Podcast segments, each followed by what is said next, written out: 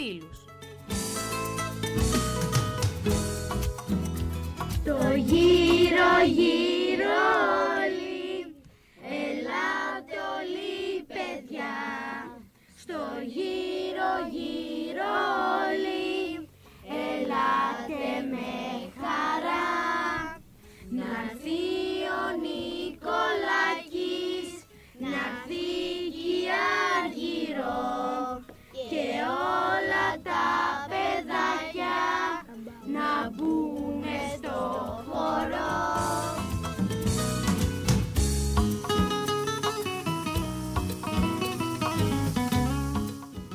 Επιμελούνται και παρουσιάζουν Η Ελένη και η Αργυρός Σεργάκη.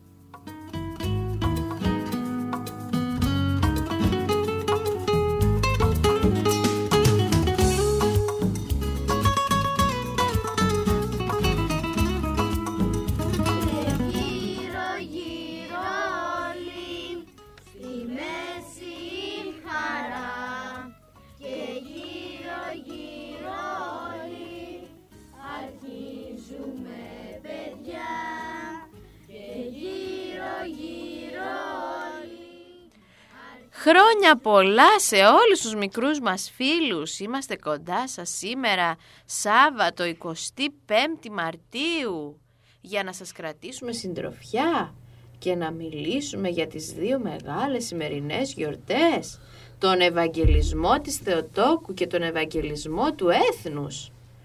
Πάμε όμως να γνωρίσουμε τα παιδιά που έχουμε εδώ κοντά μας και να συζητήσουμε αφού πρώτα δώσω τα τηλέφωνά μας για να μας πάρετε κι εσείς να μας πείτε τα πείματά σας, αν πήγατε στην παρέλαση και ό,τι άλλο θέλετε. Στο 28210, 27805 και 27806. Πάμε να γνωρίσουμε μια φίλη που έχουμε εδώ. Γεια σας, με λένε Αγάπη, πάω νήπιο και η νορία μου είναι ο Άγιος Χριστοφόρος. Καλώς την αγάπη. Τι κάνεις; Καλά, Κάνατε γιορτή στο σχολείο; ναι. Και τι είχε αυτή η γιορτή, τι ωραία κάνατε; Παίξαμε το κρυφό σκολιό και κάποια παιδιά έπαν πείματα. Α, και εσύ τι ήσουν στο κρυφό σχολείο μαθήτρια; Ναι, Πολύ ωραία. Να πούμε βέβαια ότι τότε τα χρόνια της σκλαβιάς κατά που μας είχαν σκλάβους οι Τούρκοι για να μπορέσουμε τέος τε- 400 ολόκληρα χρόνια που ήμασταν σκλάβοι να διατηρήσουμε την, ε, το έθνος, τη γνώση και τη θρησκεία μας έπρεπε βέβαια να υπάρχουν τα κρυφά σχολιά που ήταν μεγάλο το έργο τους, ε! ναι, Και τα παιδιά μάθαιναν από τα βιβλία της εκκλησίας, ε! ναι, Και είχες και ποίημα στο σχολείο; ναι. Για πες μας το να τα ακούσουμε. Ποια είναι αυτή η περήφανη η κόρη που αστράφτει που φως σκορπάει τη γύρω της και σαν τον ήλιο λάμπει είναι η Ελλάδα η χώρα μας που μέσα στους αιώνες πάντα τη στεφανώνουνε θαύματα και αγώνες. Μπράβο, πολύ ωραία. Σε ποιον θες να αφιερώσεις το ποίημα σου; Στη μαμά μου, στον μπαμπά μου και στην αδερφή μου. Πολύ ωραία. Πάμε να γνωρίσουμε άλλη μια φίλη που έχουμε εδώ. Γεια σας, με λένε Μαριαλένα. Πάω τρίτη τάξη και νωρί μου είναι ο Άγιος Χριστοφόρο. Τι κάνεις Μαριαλένα εσύ; Καλά, Πού πήγες σήμερα το πρωί; Στην παρέλαση, και πού αλλού; στην εκκλησία. Και δεν μου λες τι ρούχα φορούσες; Ε, της Κρητικοπούλα. Α, φορούσες την παραδοσιακή στολή της Ναι. Κρητικοπούλας. Και τι έκανε ο ιερέας στην εκκλησία όταν ήσασταν εκεί όλες οι Κρητικοπούλες ντυμένες μπροστά; Ε, δοξολογία. Πολύ ωραία. Και στην παρέλαση πώς πέρασες; Καλά, Τι κουνούσες εκεί στην παρέλαση; σημαία. Α, τέλεια. Πόσες γραμμές έχει η ελληνική σημαία; Εννιά. Ξέρεις μήπως γιατί; Είναι οι εννιά συλλαβές από μία φράση που λέγανε οι Έλληνες επαναστάτες για να πάρουν δύναμη. Ε, ελευθερία ή θάνατο. Πολύ ωραία. Και πάμε να γνωρίσουμε και την άλλη μας φίλη. να μας πει και αυτή το ποίημα της. Θα μας πεις πως λένε. Καλά, σε λίγο άμα θελείς θα μας πεις, ε. Να πούμε λίγα λόγια λοιπόν για το τι γιορτάζουμε σήμερα, ε; Μία ξεχωριστή μέρα για όλους τους Έλληνες.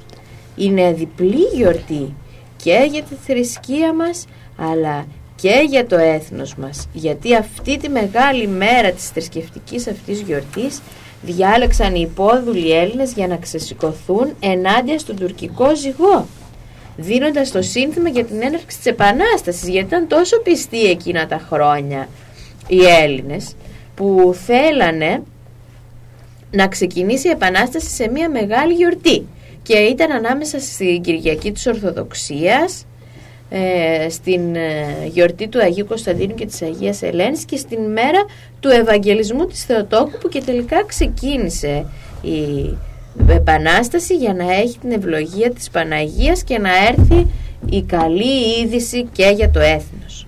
400 ολόκληρα χρόνια οι Έλληνες ζούσαν σκλαβωμένοι στους Τούρκους, ε, κάτω από άθλιες συνθήκες. Χιλιάδες άνθρωποι σφαγιάστηκαν, χωριά λαιλατήθηκαν, οικογένειες ξεκληρίστηκαν. Το παιδομάζωμα και ο εξισλαμισμός ήταν από τις πιο βαθιές πληγές του υπόδουλου ελληνισμού που έβλεπε τα παιδιά του να αρπάζονται από τους Τούρκους και στη συνέχεια να στρέφονται ενάντια στο ίδιο στο, στο έθνος. Ε. Αυτό ήταν το παιδομάζωμα. Μάζευαν παιδιά από μικρά, τα έπαιρναν και τα έκαναν μουσουλμάνους παιδιά και τα έβαλαν ενάντια στους Έλληνες μετά. Και πολύ στεναχωριόταν οι γονείς τους. Και βέβαια άλλα τα κάναν ε, δούλους και οποιαδήποτε στιγμή μέχρι και ο τελευταίος Τούρκος μπορούσε να κάνει ό,τι ήθελε στους Έλληνες χωρίς κανείς να έχει δικαίωμα να διαμαρτυρηθεί.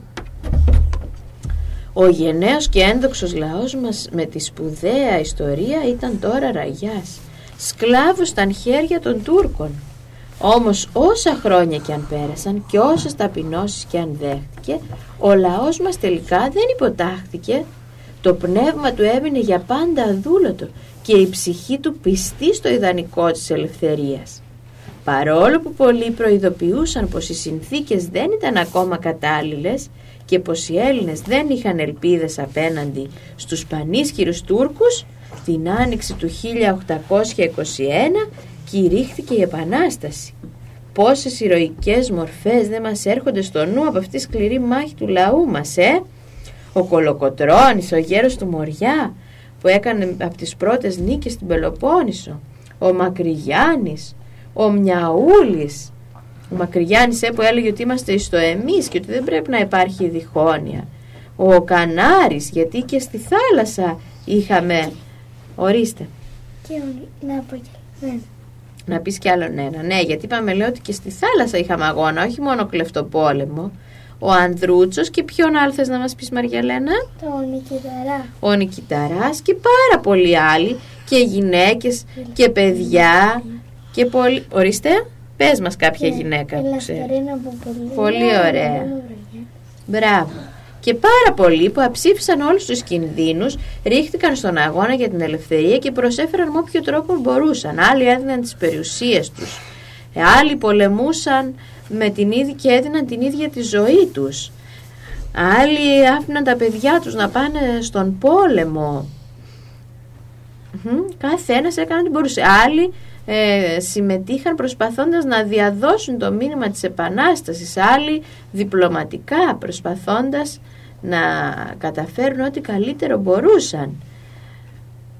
Άλλοι με το έργο τους το λογοτεχνικό, πανίσχυρες στρατιές ε, και πολυάριθμος ε, στόλος υπήρχε από τους Τούρκους αλλά οι Έλληνες αντέταξαν την πίστη τους στον αγώνα και τη θέλησή τους για μια ελεύθερη ζωή και έτσι τελικά βγήκαν νικητές.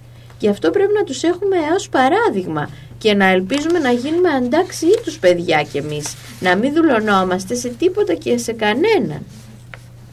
Να μην ακούμε και να κάνουμε ό,τι μας λένε γιατί, αλλά να κάνουμε το σωστό. Γιατί έτσι και οι Έλληνες ε, άμα είχαν επαναπαυτεί και λέγανε τόσα χρόνια είμαστε σκλάβοι, δεν θα ελευθερωθούμε ποτέ, δεν θα είχαν κάνει ποτέ την Επανάσταση και σήμερα ακόμα σκλάβοι θα ήμασταν.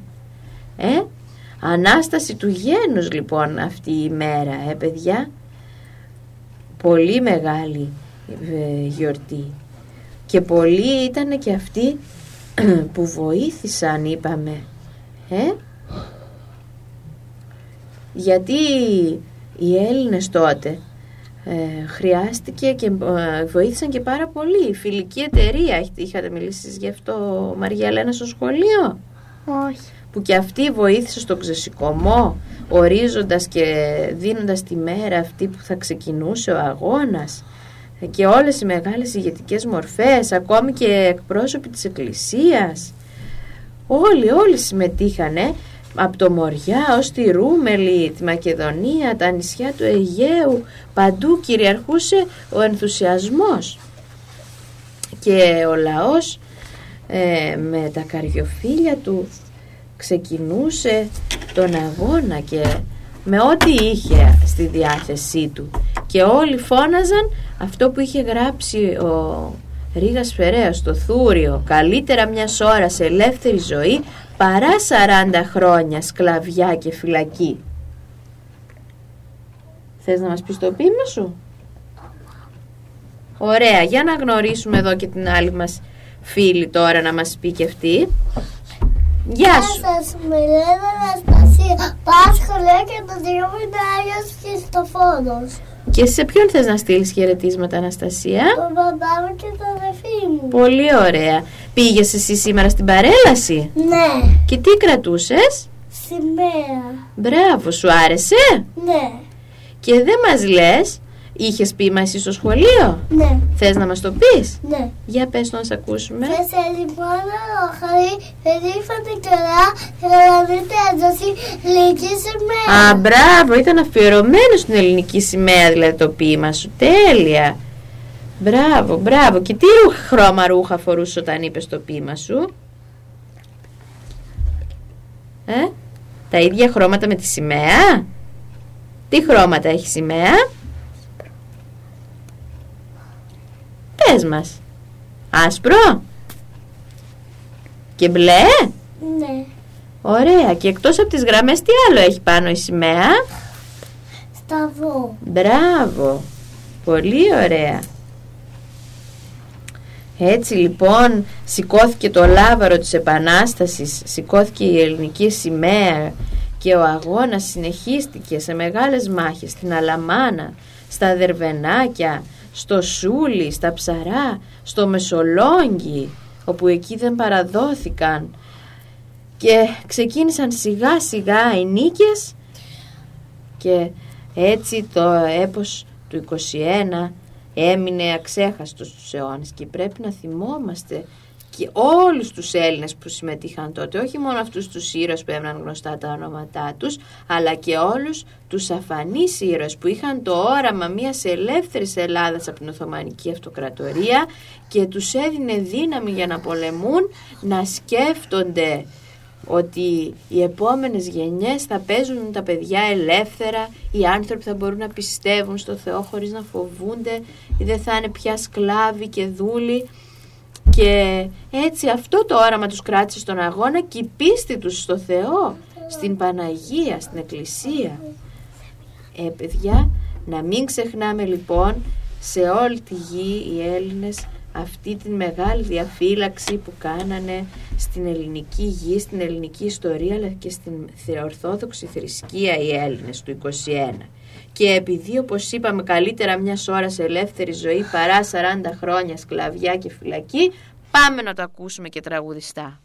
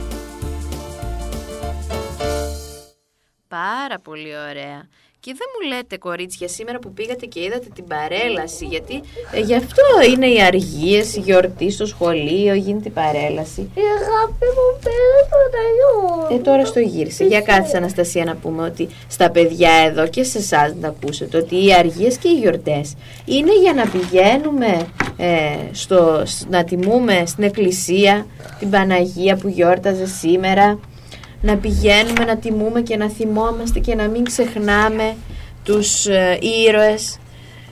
Και να θυμόμαστε κι εμείς και να μην ξεχνάμε γιατί έτσι και είπαμε και οι Έλληνες του 1821 που ήταν 400 ολόκληρα, ολόκληρα χρόνια σκλάβοι και πολλές γενιές είχαν, πεθάνει, είχαν γεννηθεί και είχαν πεθάνει σκλάβοι άμα ξεχνούσαν τη θρησκεία και το έθνος θα μένανε για πάντα σκλάβοι. Μην το ξεχνάτε κι εσείς αυτό.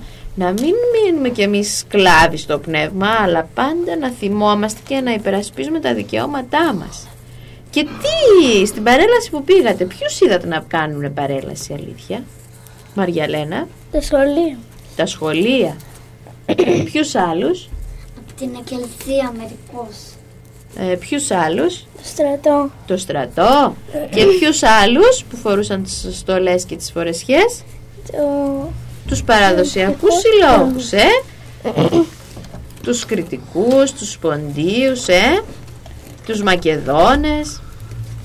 Για να σας διαβάσω εδώ και βέβαια κάθε ομάδα που έκανε παρέλαση τι, κρα- τι είχε, ποιον είχε μπροστά μπροστά και τι κρατούσε;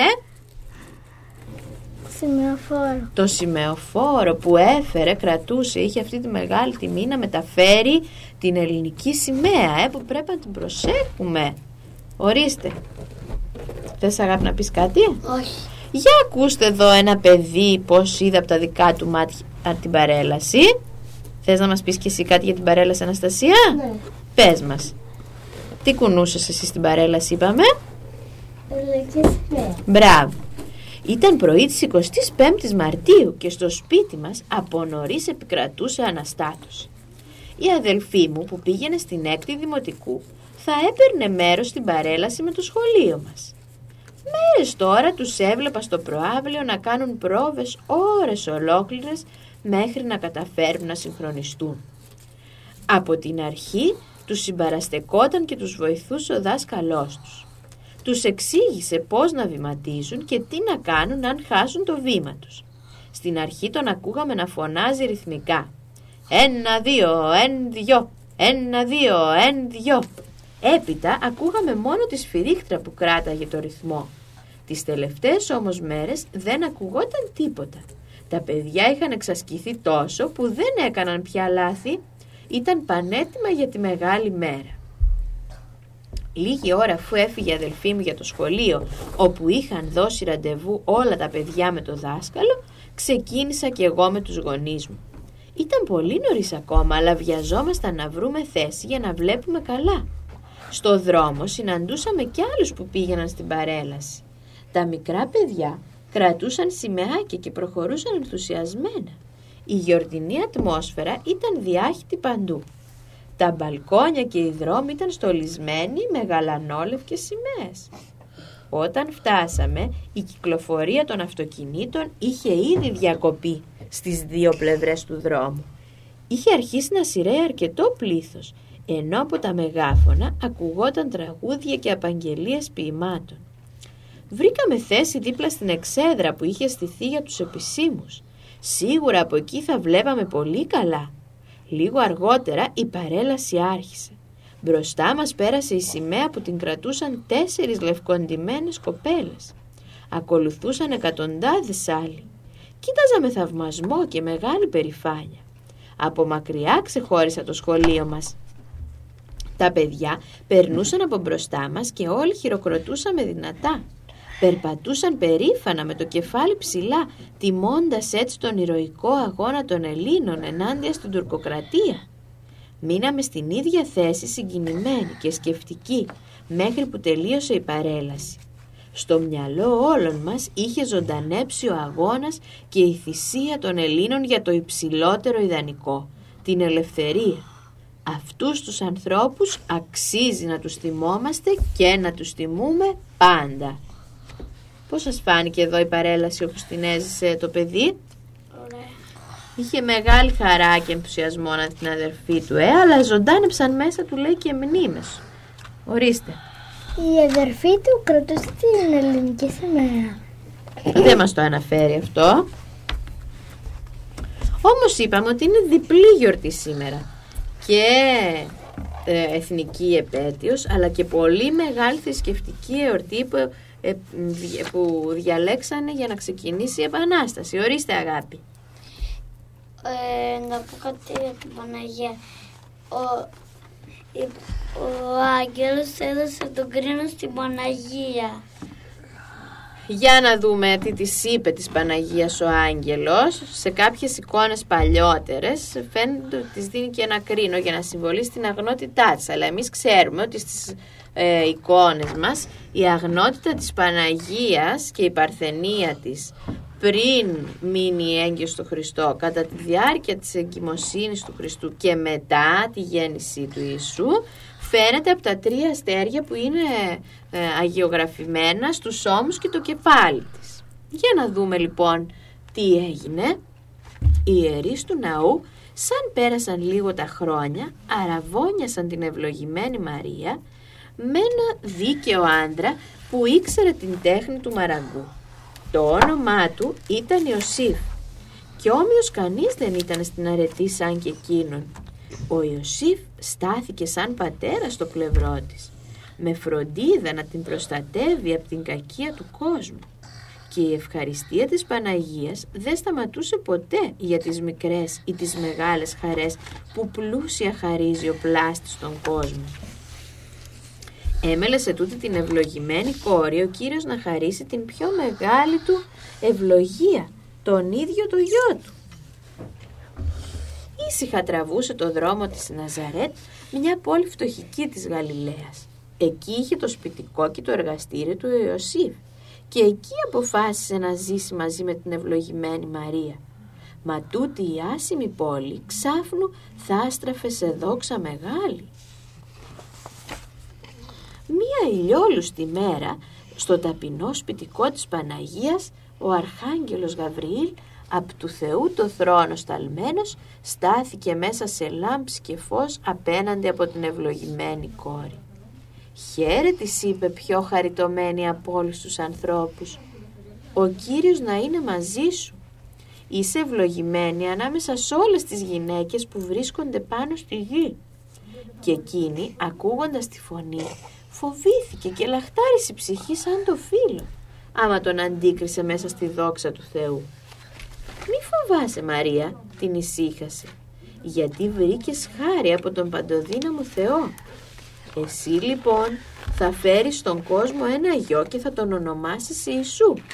Αυτός θα είναι πραγματικά μεγάλος και θα ονομαστεί γιος του Θεού και η βασιλεία του ποτέ δεν θα τελειώσει. Μα, δίλιασε εκείνη, μα πώς θα γίνει αυτό αφού δεν έχω άντρα. Και η φωνή του αγγέλου γεμάτη σιγουριά την ησύχασε. Το Άγιο Πνεύμα θα έρθει σε σένα και η δύναμη του Θεού θα σε σκεπάσει. Γι' αυτό και το παιδί σου θα ονομαστεί γιος του Θεού. Μα και η Ελισάβετ η συγγενή σου, μόνο που δεν μπορούσε να φέρει τον, στον κόσμο παιδιά, τώρα θα γεννήσει, γιατί στο Θεό κανένα πράγμα αδύνατο δεν είναι. Και εκείνη ταπεινά έσκυψε το κεφάλι και είπε «Μπροστά σου βρίσκεται η δούλη του Κυρίου, ας γίνει όπως ο λόγος σου ακούστηκε». Και ο ουράνιος άγγελος χάθηκε μέσα στη θεϊκή δόξα με υπερκόσμια χαρά φωλιασμένη στην καρδιά της για το μεγάλο μαντάτο που ο άγγελος έφερε από το Θεό. Κίνησε ύστερα από λίγες μέρες για τη συγγενή της την Ελισάβετ, που ο άγγελος είπε στα λόγια του. Γερόντισα η ξαδέρφη της Ελισάβετ καθόταν στο ταπεινό φτωχικό της, την ορεινή. Άκουσε ο Θεός την προσευχή της που παιδιά δεν είχαν με το γέροντα άντρα της το Ζαχαρία και έδωσε τη χάρη και σε εκείνους και όμως η Ελισάβετ πουθενά δεν το είχε πει. Κι ήταν που το γνώριζε η Παναγία γιατί ο άγγελος της το μήνυσε.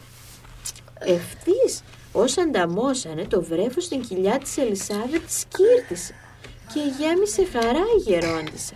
Κι είπε από την καθαρή καρδιά της λόγια όμορφα για τη μάνα του Κυρίου.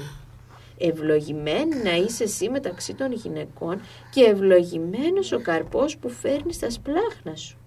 Τι μεγάλη ευτυχία ήταν για μένα να με επισκεφθεί η μητέρα του Κυρίου μου και είσαι πραγματικά ευτυχισμένη γιατί πίστεψες χωρίς αμφιβολία του Θεού τα λόγια. Και η Παναγία στάθηκε εκεί με ανέκφραστη χαρά. Δοξάζει η ψυχή μου τον Κύριο και φρένεται το πνεύμα μου για το Θεό και το σωτήρα μου.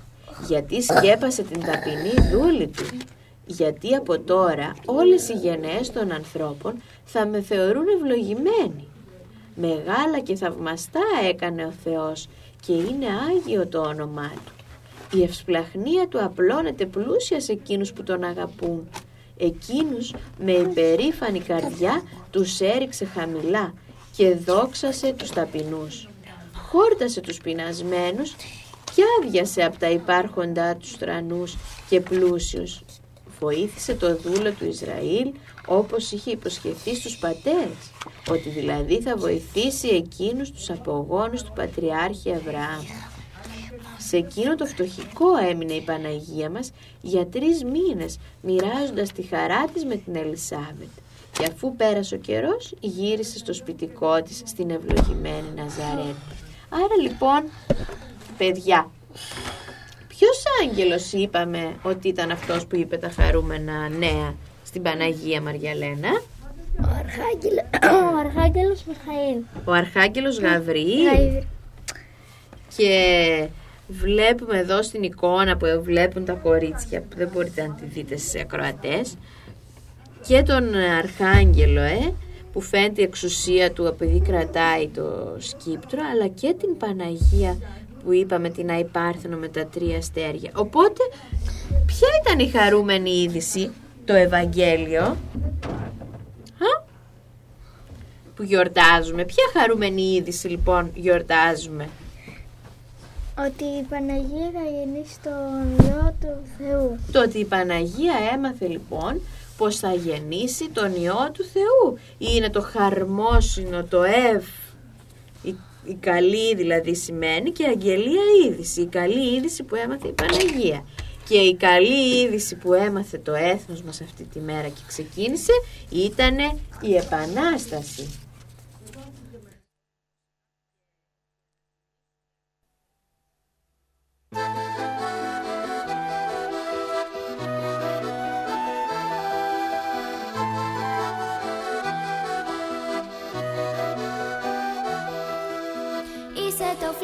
Φλαβούρο που έχει η μεράκι του την έννοια της ελευθεριάς. Σε έχει ο κολοκοτρώνης μπαϊράκι του και ο καπετάνιος ζαχαριάς. Άσπρη γαλάζια σωστή ζωγραφιά σαν του ουρανού το χρώμα. Ξέρεις τα αλήθεια να κάνεις στεριά και τους δειλούς ακόμα. Άσπρη γαλάζια σωστή ζωγραφιά σαν του ουρανού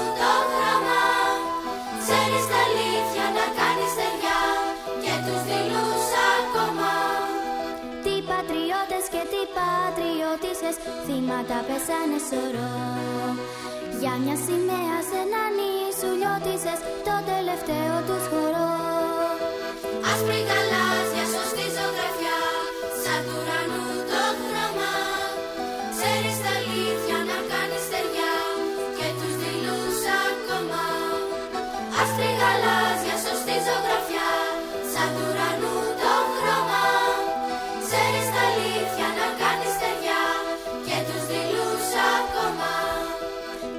σου λιώτησα που αντισταθήκες Στις μαύρες σκέψεις του αλή. Για μια σημαία το την άχτηκες Κι ούτε το σκέφτηκες πολύ. Άσπρη γαλάζια σωστή ζωγραφιά Σαν του ουρανού το χρώμα. Ξέρεις τα αλήθεια να κάνεις στεριά Και τους δειλούς ακόμα.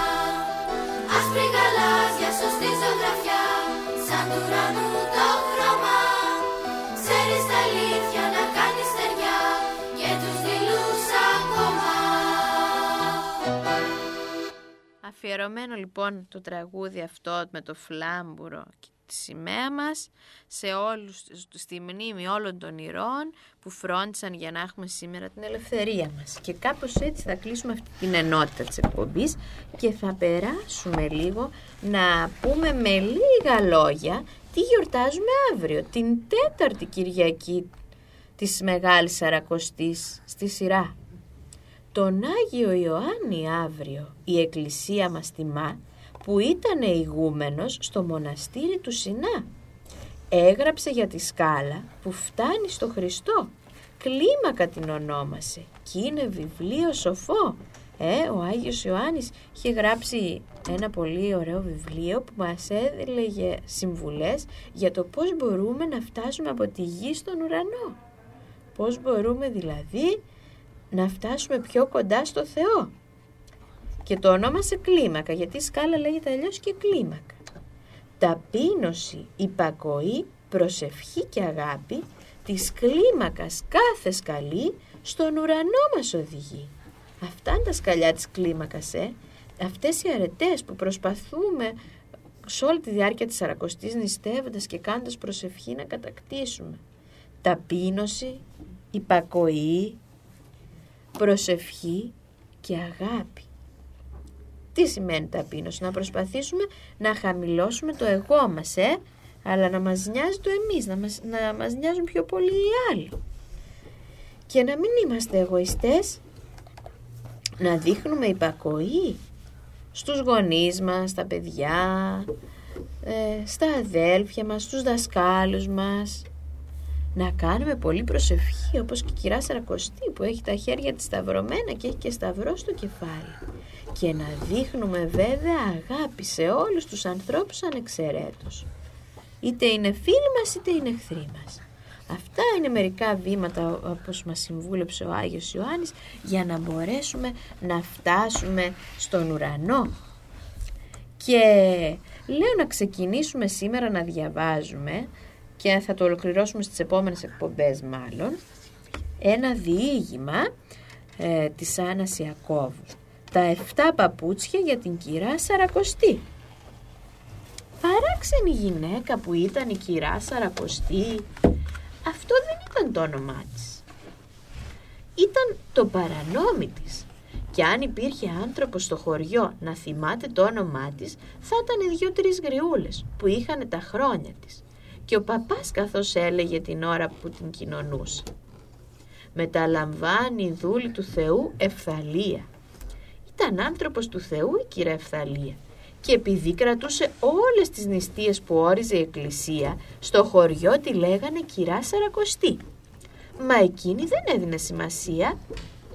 Ζούσε μονάχη της σε ένα μικρό σπιτάκι που ήταν χτισμένο ξέμακρα από, από το άλλο χωριό στην άκρη του γυαλού. Με όλους τα είχε καλά, μα πολλές σχέσεις και συναναστροφές δεν είχε με κανέναν. Και αν καμιά φορά την καλούσαν για καφεδάκι, έβρισκε μύρ, μύριες δυο προφάσεις για να μην πάει. Μονάχα σαν την καλούσε ο Χριστός βάζοντας για τελάλη την καμπάνα της εκκλησίας, δεν αρνιόταν ποτέ την πρόσκληση.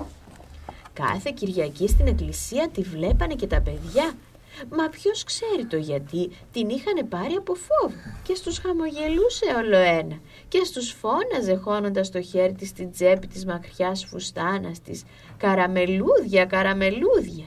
Τα παιδιά έφευγαν και σκόρπιζαν μακριά της και τρομαγμένα παλάργα την κοιτούσαν και ποτέ δεν πλησίαζαν να πάρουν καραμελούδια που τους έδειχνε. Σαν έφτανε η καθαρά Δευτέρα και άρχιζε η Σαρακοστή του Πάσχα, και έπρεπε οι κυράδες να κάνουν μια ζυμαρένια κυρά σαρακοστή τα, με τα 7 ποδαράκια για να μετρούν τις εβδομάδες μέχρι την Ανάσταση, από εκείνη παίρνανε το καλούπι και φτιάχνανε τη ζυμαρένια. Ήταν η κυρά Σαρακοστή κοντή με μια φουστάνα μακριά που σερνόταν κατά γης και σκούπιζε καθώς περνούσε τα καλντερίμια του χωριού και τις βοτσαλωτές αυλές. Είχε δύο σπιρτόζικα μάτια, μία ολοστρόγγυλη μύτη και ένα στόμα τόσο μικρό που ήταν σαν μια χαρακιά στο ψημένο ζυμάρι. Όταν οι νοικοκυρές την καθαρά Δευτέρα έφτιαχναν τη ζυμαρένια κυρά Σαρακοστή, μοσχομύριζε ολόκληρο το σπίτι. Σαν έβγαινε από το φούρνο ξεροψημένη και πριν καλά καλά κρυώσει, έπαιρνε τη θέση της στον τζάκι, παλαντζάροντας μια δεξιά και μια αριστερά μέχρι να βρει τρόπο να ισορροπήσει πάνω στα εφτά της πόδια. Εκείνη όμως ακριβώς τη στιγμή ήταν που θυμούνταν τα παιδιά την κυρά Σαρακοστή του χωριού τους. Και τότε φούντωνε και θέργευε ξανά το μυστήριο που τύλιγε εκείνη τη γριούλα, την Ευθαλία. «Έχει εφτά πόδια κάτω από τη φουστάνα της», έλεγε ο Λάμπης στα αδέρφια του. «Το πιστεύετε πως έχει εφτά πόδια» «Δεν ξέρω», απαντούσε το χαρικλό. «Γι' αυτό φοράει μακριές φουστάνες, για να μην φαίνονται», ρωτούσε ο Μιχάλης. «Γι' αυτό», απαντούσε ο Λάμπης. «Και δεν μπερδεύονται τα πόδια της όταν περπατάει», ρωτούσε το κορίτσι. «Έχει μάθει και περπατά με τρόπο», της έλεγε ο αδελφός της. «Σαν τη σαραταποδαρούσα. Μπερδεύει τη σαραταποδαρούσα», και χωρούν 7 παπούτσια μέσα στη φουστάνα της, έλεγε με επιμονή η Χαρικλό. Χωρούν, γιατί δεν έχει μεγάλες πατούσες, έχει πατούσες σαν του μωρού μας, ρωτούσε ανοίγοντας διάπλατα τα μάτια του το κορίτσι. Λίγο πιο μεγάλες θα είναι για να μπορεί να στέκεται πάνω τους. Τόσες, έλεγε το Χαρικλό και σήκωνε το πόδι της και έδειχνε την πατούσα της. Τόσες, της έλεγε εκείνος με σιγουριά Τούτα δεν τα είχε βγάλει από το μυαλό του ο Λάμπης, τα ξέρανε και τα άλλα παιδιά στο νησί. Αλλά τα πίστευαν, άλλα όχι. Σαν τον έσπροχνε η περιέργεια, ρωτούσε τη γιαγιά του ή τη μάνα του αν στα αλήθεια έχει 7 πόδια η κυρά Σαρακοστή. Μα η μια του επιβεβαίωνε με σιγουριά και η άλλη γελούσε και από τα πολλά τα γέλια ξεχνούσε να το απαντήσει. Άδικα προσπαθούσε να λύσει την απορία του. Πολλές φορές είχε πάρει τη γριούλα στο κατόπι, αλλά τα πόδια της δεν κατάφερε όχι μόνο να τα μετρήσει, μα ούτε καν να τα δει. Το μόνο που κατάφερε ήταν να ακούσει ολοκάθαρα εκείνο το χλαπ χλαπ που ακουγότανε καθώς εκείνη περπατούσε. Στο μεταξύ η ζυμαρένια φιγούρα που έστεκε στο τζάκι, όσο πλησίαζε το Πάσχα έσχανε σταδιακά ένα-ένα τα πόδια της. Τη Μεγάλη Εβδομάδα είχε πια απομείνει με ένα μονάχα ποδαράκι, το έβδομο, το στερνό της πόδι. Ο Λάμπης βλέποντας ότι τα περιθώρια στενεύουν αποφάσισε να δράσει θέτοντας σε στενό κλειό την κυρά Σαρακοστή και μιας και εκείνη καθώς μπήκε η Μεγάλη Εβδομάδα είχε κάνει δεύτερο σπίτι της στην εκκλησία εγκαταστάθηκε και εκείνος σε ένα στασίδι και δεν την έχανε από τα μάτια του. Τι θα γίνει όμως τελικά; Θα καταφέρει ο Λάμπης να ανακαλύψει αν η κυρία Ευθαλία που στο χωριό του τη λέγανε αλλιώς και η κυρά Σαρακοστή επειδή τηρούσε όλες τις νηστείες της εκκλησίας και πήγαινε και προσευχότανε είχε όντως 7 πόδια. Θα συνεχίσουμε το ωραίο αυτό διήγημα το επόμενο Σάββατο. Γιατί πέρασε η ώρα της εκπομπής μας με όλα αυτά τα ωραία, σημαντικά και ιστορικά που είπαμε. Θέλουμε να πούμε χρόνια πολλά σε όλα τα παιδιά που γιορτάζουν και σε όλους τους μεγάλους.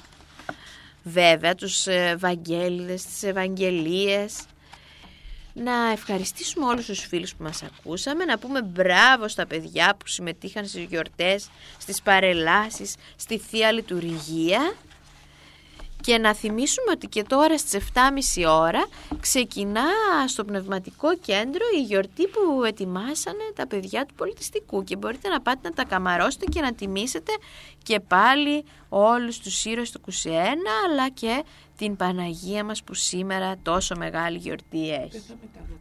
Δεν θα μεταδοθεί εδώ με πληροφορεί η χολύπτριά μας ζωντανά, μπορείτε να πάτε όμως να τη δείτε ζωντανά.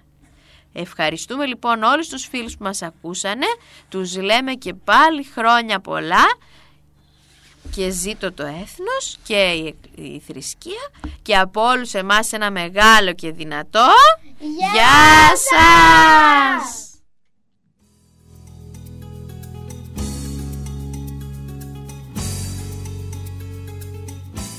Ήταν η εκπομπή «Γύρω γύρω όλοι».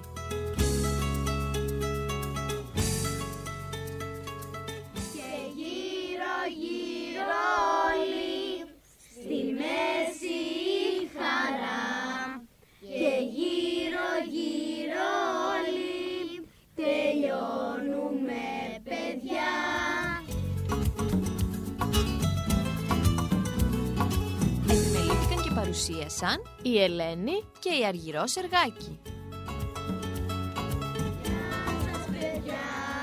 Γεια σας παιδιά, γεια σας παιδιά και να είστε καλά.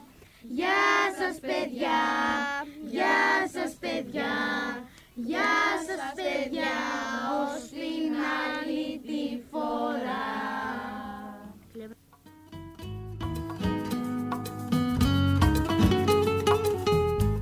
Ραντεβού το άλλο Σάββατο την ίδια ώρα. Γεια σας!